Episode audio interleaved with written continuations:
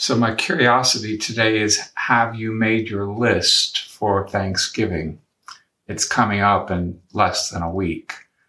I don't mean your turkey and your stuffing and your cranberry sauce or any other pies or things that go with it. I mean, are you really listing down the great things that God has done for you this year?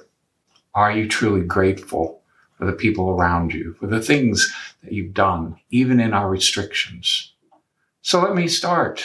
I made this list. It's extensive.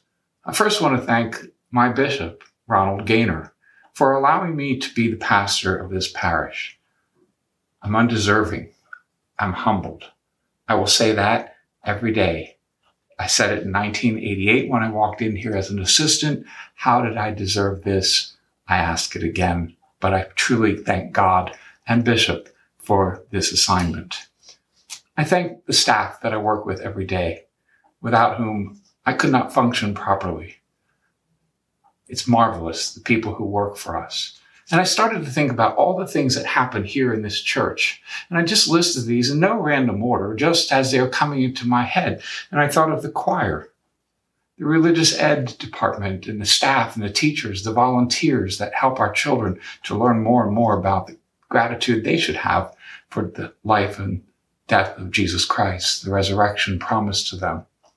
I think of those who take care of our archives, keeping our history, the Knights of Columbus, the Columbiettes, those who come so faithfully month after month for lunch and a movie, the members of our parish who joined the leisure club at St. Joseph, our lectors, our extraordinary ministers of Holy Communion who take communion every week here in the church or to people's homes or to Messiah Village, I think of those who put together for us trivia night, those who come here Sunday afternoon to play cards, the baseball team, the softball team, the spiritual book group, those who put on seat and supper, the prayer shawl ministry, those who lead us in the divine mercy chaplet, our ushers, those who are part of the Newman Club at Messiah University, our scripture study, those who teach in the RCIA program, our pastoral council, our finance council, our veterans group, our scripture studies, our men's cursillo, our life in the spirit, our moms group, our youth group,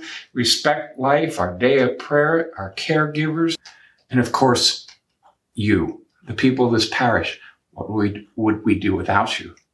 You're so important to us. There's so many things. You see how many things we do here?